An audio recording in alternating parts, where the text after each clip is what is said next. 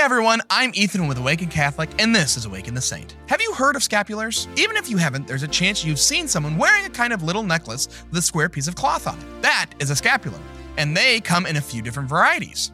The brown scapular, a popular sign of devotion to Mary, traces its origins back to today's saint, Simon Stock. Simon was born in England in the 12th century.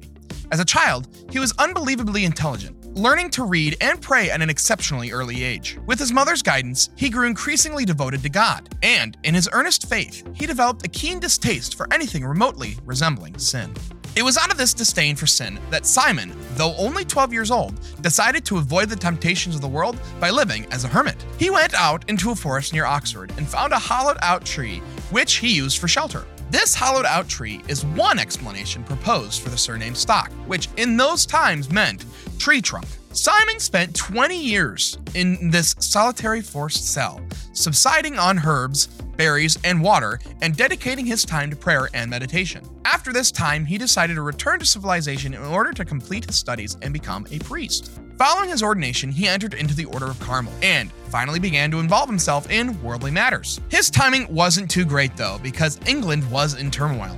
Disagreements between King John and Pope Innocent III restricted the Carmelites' activities, and they lived as recluses for some years near Aylesford. Simon journeyed to the Holy Land to attend a council where he helped convince those present that the endangered Carmelites in the Middle East should flee to England. Soon after this emigration, Elaine, the superior general of the order, died. Simon, who was at this point known and respected by many, was chosen as the new leader of the entire order. However, the Carmelites faced difficulties even now. People looked unfavorably on their order, which had suddenly fled to England, and said there were enough religious orders already.